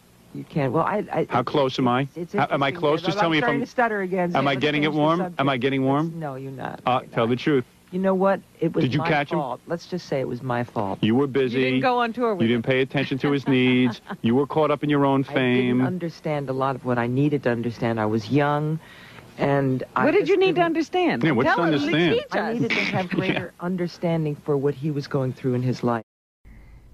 He just goes for it. Oh, he doesn't hold back at all. And it's sweet how Carly is like, you don't need to belittle him. Like, she really, even though she really has every right to belittle Mhm. him, she is so respectful of James and Yeah. is defensive of him. Years later, Wow. Why is she being so kind and selfless? Like it's nice and it's admirable, but no. she's so hard on herself. It was not her fault at all. Not at all. Not even remotely close. I think she did everything she could to keep that marriage alive, Yeah. past the point of no return, and forgave a lot that, in my opinion, is unforgivable. And I, I think Stern is so funny, but I was feeling really bad for her. I know. I feel really bad. Ugh. But I mean, she should have just said the truth. I mean, I, I it. She doesn't want to Mhm. talk badly about James. Um, but that's frustrating me. hmm I mean, even in her memoir where she's writing about James cheating on her, like, obviously his actions are pretty bad, but she still speaks of him with the utmost kindness and love, and What the fuck? she's not willing to badmouth him at all. I mean, he is the father of her children, so Mhm. I wonder if he really did say that to Howard Stern about That's so mean. her not so. sleeping with him enough. Like, why can't he reciprocate? I know. And honestly, two to three times a month isn't bad. I know. when you're when you're married. Yeah, two, three times a month. That's good. He's traveling all the time anyway. I know exactly. I How mean, old are you at this point? I know. Two to three times a year, some people do. Sometimes never. Yeah. So Yeah. He's he's got a problem. Mm-hmm. Yeah. So yeah, 2001, James marries Boston Symphony Orchestra director Kim Smedvig, and they go on and have two sons, Rufus and Henry. Um, they're still together to this day, still Wow. married to this woman. In an interview later, James says something like, "Well, when you love someone, that's just what you do. You just do the right thing and get married." Okay. Um, so just kind of weird because like he'd already been married twice before. Yeah. So I don't know if he's just doing that because he feels like it's the right thing to do. But I'm sorry, I still can't over still can't get over Howard Stern saying only gave him sex two or three times a month. I know. yeah, I mean he he does give the best interviews, but that is so crossing a line. I know. Wait, do you think do you think that James really said it? I don't know. I do believe that James probably said that she was difficult to live with. Yeah. I don't think he said this in an on-air interview though. it must have been off the record. And like, does he know Howard Stern a little bit, or like, was this the first time they met and he just said that? I Like, know. Yeah, well, you know, she's hard to live with, and And she doesn't put out that easily. I bet Howard Stern just is inferring that. Yeah, exactly. He's kind of making it up. I mean, he probably put the words in James's mouth. I'm Yeah. guessing. How many times did you sleep together? Four times a month? Six times a month? Two, three times a month. yeah. Two, three, okay, you said two, three. I bet, I bet. He does that. Yeah. that's probably how it went Yeah. down. All right. I love how uh, Howard Stern kept clapping to himself too after he said something like, "You need a real man." Yeah. Was he trying to say himself? Yeah. He's like, you need a real shock jock. Like, You're a, you? Yeah, you're a beautiful woman. Oh my god, he can't hold back. He's so funny. He he feels that way for Kristen Stewart too. Yeah, exactly. Carly Simon, in a way, kind of reminds me of Miley Cyrus for some Oh, reason. Oh really? Yeah, Hmm. or I guess Miley reminds me of Carly Simon. Okay. I feel like you know with their haircut now too, and yeah, yeah. I don't see it yet, but I'll keep my there's eyes There's like open. a huskiness in the voice. Yeah, keep your Mhm. eyes open. So Carly actually remained a lifelong friend with James's brother, Livingston Taylor. And, Livingston? Yeah, and they collaborate on music together all the time and attend events together for each other. And in 2002, they even released a duet titled Best of Friends. This is James's brother. What? That's crazy. Yeah, and like if you go on like Livingston's Instagram page, like all the time he calls Carly like my dear beautiful friend. Interesting. And it's just interesting because James doesn't communicate with Carly at all. He's Yeah. cut her completely. How's that possible? I know. That's very nice. They have this beautiful friendship. I can imagine that being annoying maybe for James. Like he sees his brother at family party or whatever, Christmas, and it's like, oh, you're hanging out with my ex-wife all the time. I know exactly. I mean, it is sad though when people break up and they are supposed to like not see the other people in their ex's lives anymore. So, hmm yeah. I know. Even in 2020, during like the lockdown and stuff, Livingston did a little online concert of Carly's music, and when he's starting it, he's describing her. My old and beautiful friend, Carly Simon. he in love with her? I know, maybe. my old and beautiful friend. It's just so interesting because I it. I know, me too. Actually, he looks a lot like James. I don't know if he's well. married or whatever. I think he might be. But Carly has so much love and respect too for the Taylor family. So it's really only Mm. James that has cut her out. I feel like his whole family loved her too. Um, in 2002, also, Carly is interviewed on CBS Sunday Morning and reveals that James gets mad whenever she talks about him in the press. Oh, really? hmm You have to know that even after all this time, people are still interested in you and James Taylor. I am not allowed to talk about it, By James. Uh, every time I talk about this subject, I get a lot of grief from James, who doesn't really like to acknowledge that he has a past. Wow. hmm Okay. I know it's kind of interesting that like she didn't say to like her publicist or something beforehand, like, "Oh, James is off the table" Yeah, or yeah, anything. yeah. She kind of did want us to know that like James is forbidding her Oh my god. from god. talking about their relationship. Uh, is he pissed about this memoir? Actually, Boys in the no. Trees? Um, later on, James, let's see, he releases an. I'll just skip ahead to your point. Um, Okay. In 2020, James actually releases an audiobook about the first 21 years of his life. So conveniently, Carly. Just an audiobook? Mm-hmm. Yep. How does that work? I don't know. There's no book component? No, it's just an audiobook. Okay. So he must have written it down somewhere and then just read it, but you can't read it yourself. Okay. I don't know why. Maybe it's just like cheaper that they don't have to print it. um, and Carly's excluded besides a brief mention of when he met her at 14 years old in Martha's Vineyard. Um, and he says about her Wow. memoir, I think she's been pretty kind to me, and that's certainly her story to tell. Maybe she got better offers, or maybe they were more compelling somehow. One should be free to be oneself and not the prosecuting attorney in the defense. It would be hard for me. I don't really know. would be hard for him? I don't know. Like, Hmm. hard for him to tell his side of the story. But doesn't Or- he have a book that you read? Well, It's about him. That's a biography Oh, about him, which was written um, with interviews from his family, but he didn't um, write it himself. Okay, okay. And that one is a little less like revealing. It kind of mostly walks through his career. Oh, okay. Boring. Was Carly even mentioned at all? Yeah, she was Okay. mentioned. And she was interviewed for that book as well, actually. Oh. So she participated in the writing of it. Cool. I know. Was it after they broke up? Mhm. Oh, okay. Oh, that's nice. Yeah. Um, 2007, Carly, along with her kids Ben and Sally, sing a cover of James's song "You Can Close Your Eyes" on her album "Into White," and then Hmm. they appear on Oprah. And she says that she decided to cover that song because he's one of the great songwriters of all time. Oh.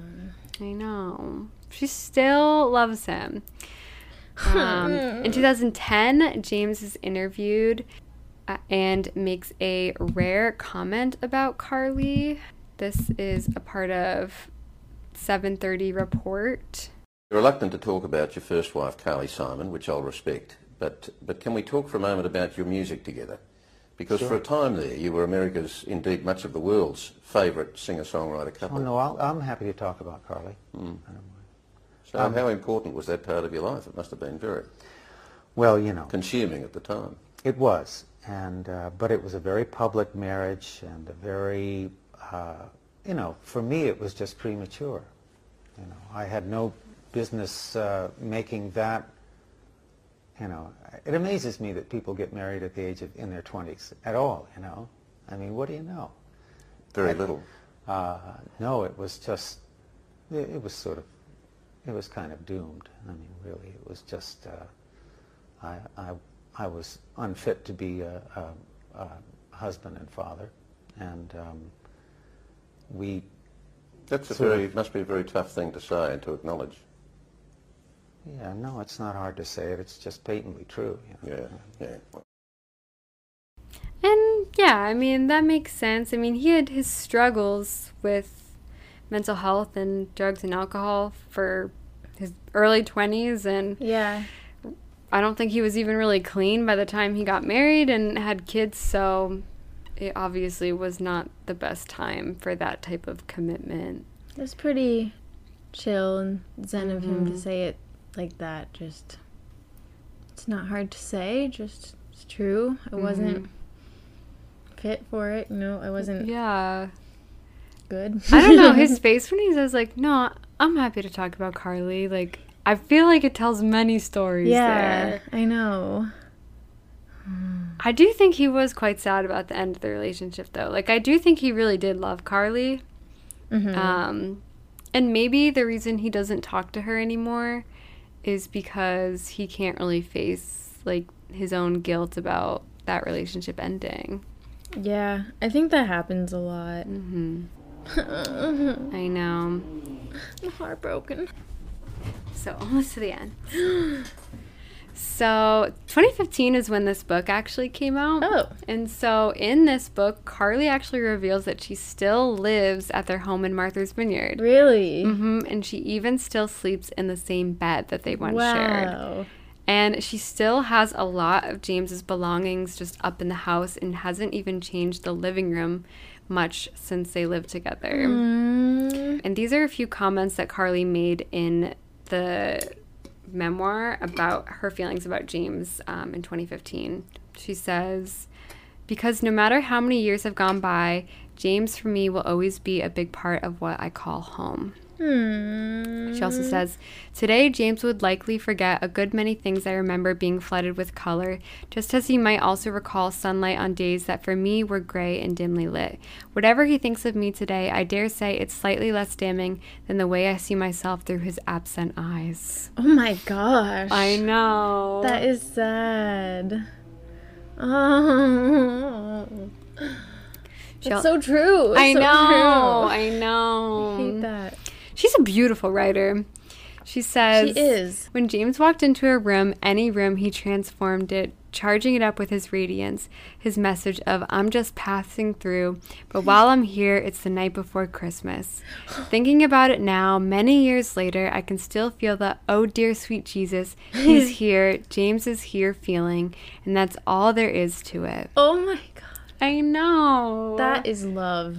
Seriously, it's so beautiful. Wow. Yeah, like even Oh, dear even though James isn't in her life anymore, when she still feels a radiance in the room as magical as Christmas, it reminds her of James. Mm.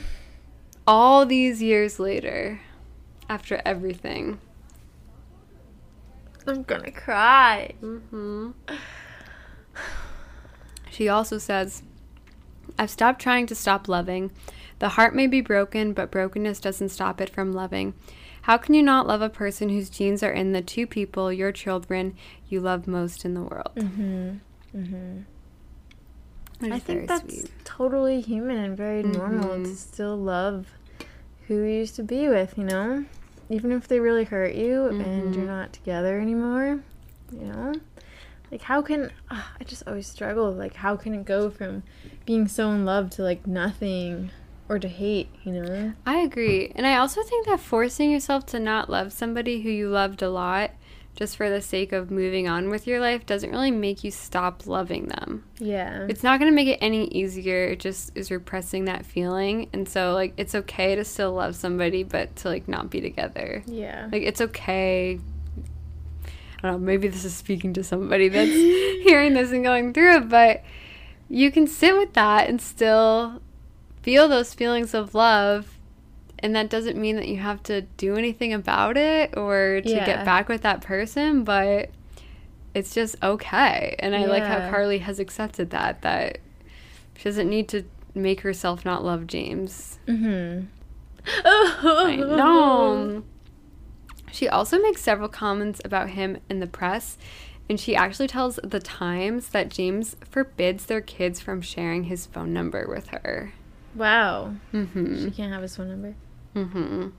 I thought she wasn't supposed to talk about them. I know. She's talking about but them. also, like, he doesn't control her. He No. doesn't own her. No, you, know, Carly, you talk about him as much Yeah. as you want. You know, even if he requested that, she doesn't have to say yes. I know exactly. You know. He does can't forbid her from doing anything. I Yeah. mean, if he wouldn't stop himself from cheating on her with Evie, yeah, and others, getting gonorrhea when she was pregnant, then she can do whatever the fuck she wants, Mhm. James. I know. But wow, that's crazy. She can't have his phone number. Mm-hmm. Um, tw- Damn. Yeah.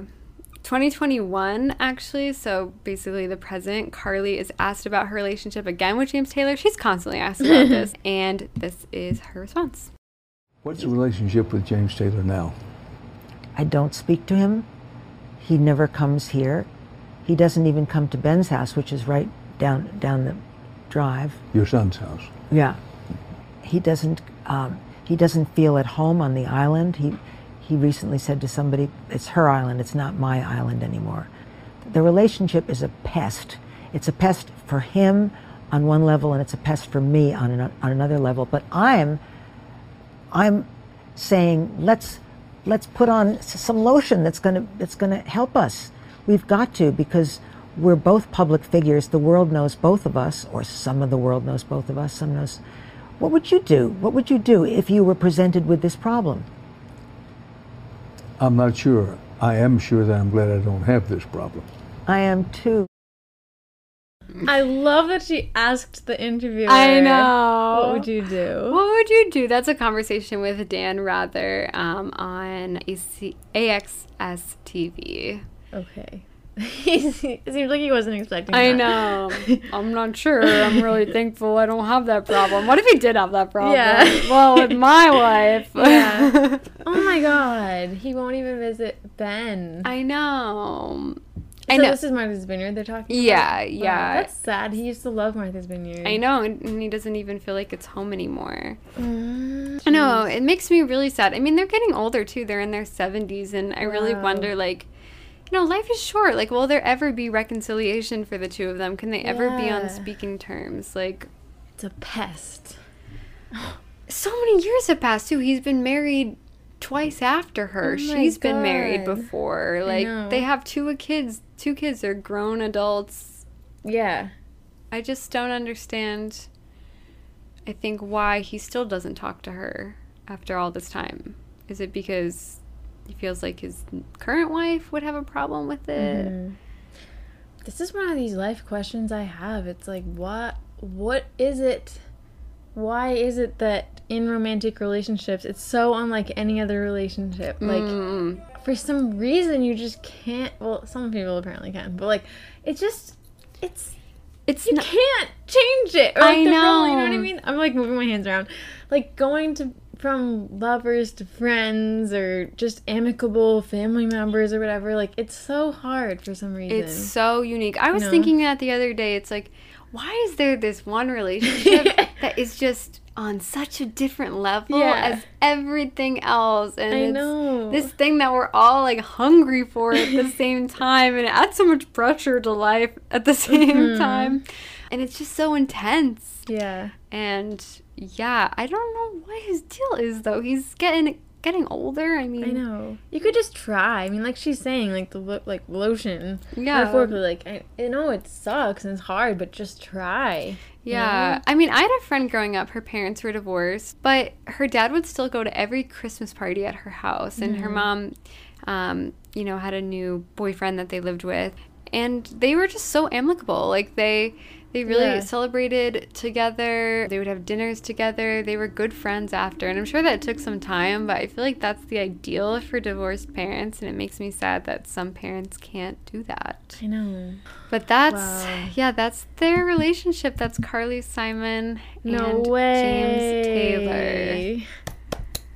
I was researching them for weeks and weeks. Um, You did I a hope, great job. uh, I hope it came I out I was so invested. Yeah, I am like truly.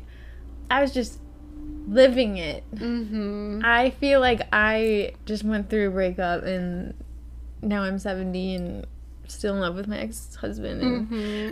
I think Carly still sad. She still does love him, which is the part that makes me really sad. And he's just he has such a coldness about him. To yeah, he doesn't want to acknowledge that he has a past. Wow. Likelihood that they'll get back together.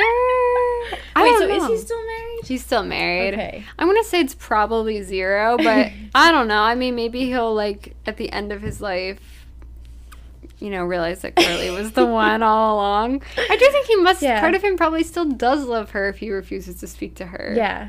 Like if you care that much, Mhm. there's something there that you don't want to acknowledge. Yeah. it's been years. Yeah. They broke up in 1981. okay, 40 years? yeah. Yeah. 40 years ago. 40 years. And he still won't talk to her. they have two kids together. Oh my god. You'd think he would be over it by now. It's truly incredible. I kind of love it in a way that humans can still care about something for like 40 years. I you know, seriously. I mean, I love that she hasn't even really changed the interior of their Yeah, house all that much. I love that too. She still sleeps in the same bed. I find it hard to believe that she is like this materialistic person. Oh my god, me too. She seems like such a Yeah, hippie. I don't get that. I don't see that. So, is James like a super hippie or something? Like to the next level? Like he doesn't like possessions or something? Like, No. okay. I mean, they're both pretty rich. Yeah. And, I'm just trying to figure this out. I and mean, he grew up pretty wealthy as well. Yeah. If she hasn't even changed the living room, she can't be that, you know, much of a shopper. Yeah, I agree. and I mean, she had the money to go shopping. Yeah. Why is that an issue in their relationship? Her manicures. I know. And she writes so beautifully and is so introspective. I just don't see her as this like material girl. No? I don't think so either. And when you try on shoes, you do look in the mirror. yeah. To Evie's point. I know. I think Evie must have been like in her early 20s or something. How can you not look in the mirror? I know, You need to see seriously. what they look like. Seriously, and there's nothing wrong with loving yourself and loving how you look and No, she should love herself. treating herself. I mean, it, she was taking care of the kids. She was a mom. Yeah. She should go get herself a manicure if she feels like it. I know. And also The the the part of I think the part that would probably be like that's it for me is the part about her still nursing their son. And how James had an issue with that and said he's going to grow up to be a fairy. Yeah. That, first of all, that's pretty homophobic. I know. But How also, was the son? Was he still young? I think he was young, but I mean, he had a lot of health problems Yeah, too. She probably was nursing him because of Yeah. that and to give her to give him you know some of her antibodies or whatever but i mean here she is home with the kids doing all the parenting work and he's criticizing her about it So upsetting. Mm-hmm. What would you say though? Your percentage of chance that they'll get five percent i'm yeah. gonna give it a five Yeah, I would say like five too. 5 percent. i'm not gonna say it's zero because You never know. you never know and i do think there are feelings there Yeah, yeah.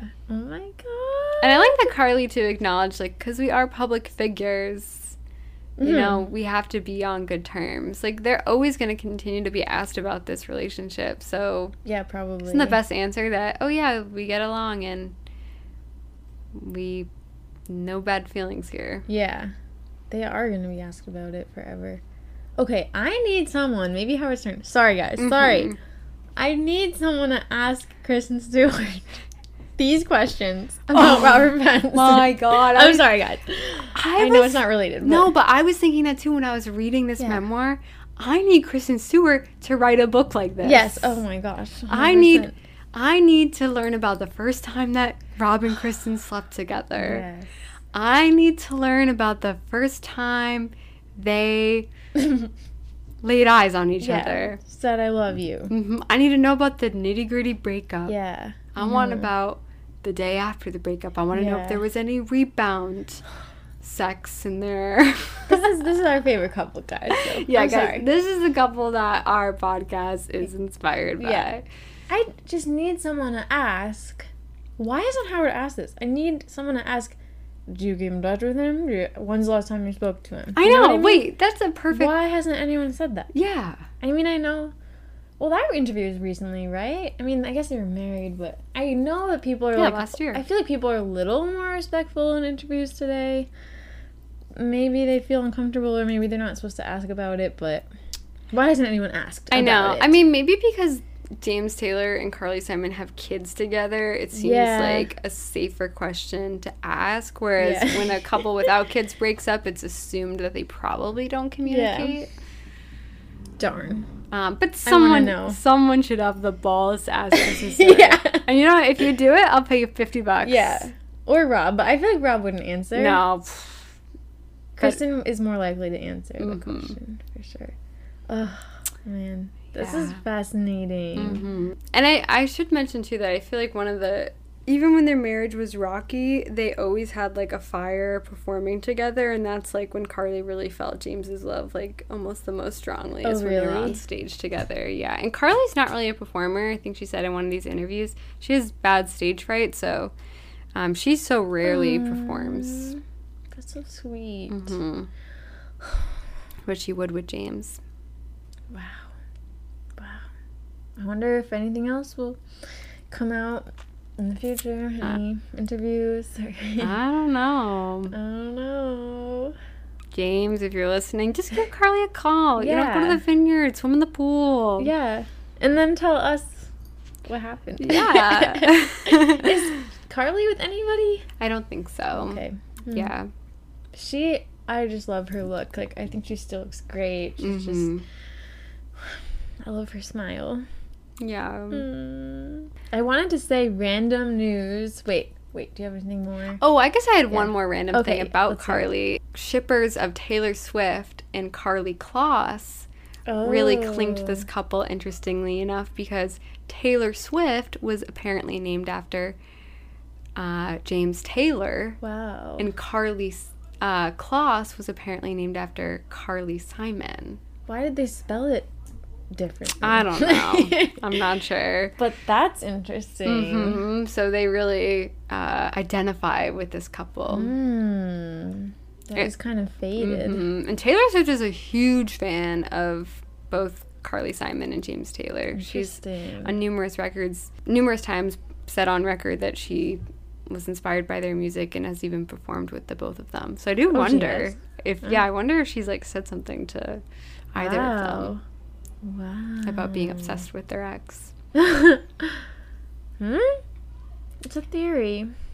But yeah, maybe Taylor Swift will bring them together. Oh, maybe. Um, but what were you gonna say? Oh, just um, I I told you about this, but just you know, a little weird connection that happened recently. Which I feel like keeps happening stuff. Um, that there was a video. This is gonna come out way later, but there was an interview that came out recently with Cara Delevingne. Mm. And apparently, she's getting. I guess she didn't get it yet, but she's getting an Alanis, Alanis Morissette tattoo, and it's gonna be Alanis's. She wrote ironic like in her handwriting or something, and Cara's gonna get that tattooed. Just crazy. It's just weird. We just cover them. It's like interesting they connect. You It's know? so weird. I feel like Yeah. so many of our couples keep overlapping. And I literally, I just googled Cara Delevingne just to make sure I spelled her last name correctly, um, and then that I just saw that and I was like, "What?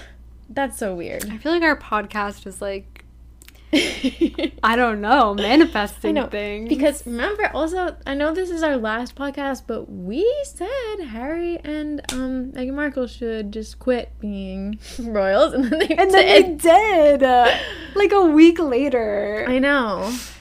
So yeah, Kristen Stewart, you should write a memoir, Yeah. tell all. Yes, um, she should. share the juicy details like Carly Simon did. I feel like she writes things sometimes, right? Like Yeah. she has written scripts and stuff. Oh yeah. right? I'm sure she has journals, and she actually does have a short film apparently that was inspired by her breakup with Rob, which we have not watched. We're One- going to. Yeah, one of these days. But I don't know what it is. Sometimes you just never get around to things that you want to do. yeah those things. You know, Mhm. even if it doesn't even take that much time, it just I don't know. Isn't that the beautiful thing of life that there's so many things that you want to do and not enough time to do them? I know. Well, I guess I don't know. Is it beautiful? It's it is yeah it is because we're not like bored out of our minds. Exactly. Like there is always something to, To do, do, yeah. if you think about it. Yeah. If you set your mind to it. Yeah. Oh, wow. Not three hours. Same. This guys. We thought I thought John Yoko was gonna be three hours. It was like two hours. hmm And then we thought that Alanis Morissette and Dave Coulier would be like a half hour, and it was Yeah, like an hour fifteen or something. Yeah. I was afraid it was gonna be like twenty minutes. and I know that's like not a bad thing, but I just would have felt a little bit like a delinquent or something, like that I showed up with Nothing prepared. so little to say, but Yeah. it actually turned out to be more than I thought. Yeah, that's funny. Well, I'll tease our next episode. It is a little bit more present day. Um, it involves a breakup between. I was gonna totally give it away. Between. it's a little bit more present day. It's about the breakup of a well-known comedian and his Mm. wife. You probably already know what this is, but our next episode it left me feeling so heartbroken that I literally felt sick to my stomach. Really? Mm-hmm. So it's Oh, gonna be wow. a tearjerker, but one that you might be interested in. We can all cry together. Mhm. oh yeah, and also in this relationship, it's probably obvious, but who do you blame? Oh yeah. Oh, completely blame James Taylor. I'm so stupid that I thought "You're So Vain" was like about him. So then from the beginning, I was like, oh, I Yeah. blame him from the get go. No, actually, nothing to do with him. I'm glad you taught me that. But yeah, you guys should listen to We're So Close by Carly Simon. It's so beautiful. Listen to There We Are by James Taylor.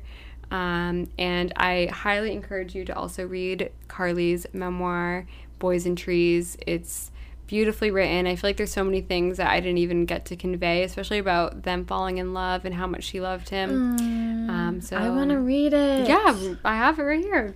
Take it home with you. And that's it. Thank you guys for listening so much. I don't want to end it. I know. Thank you, Mel. Thank you. a beautiful episode. Yeah, one of our listeners suggested that we end with, guys, it's not you, it's me. it's not you, it's us.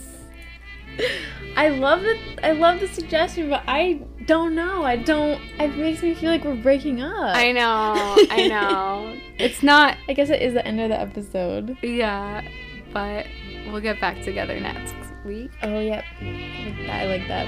We'll get back together next week. Oh, yeah, maybe that can be our tagline. yeah, we love you guys. Is your heart filled with pain? Shall I come back again? Tell me, dear.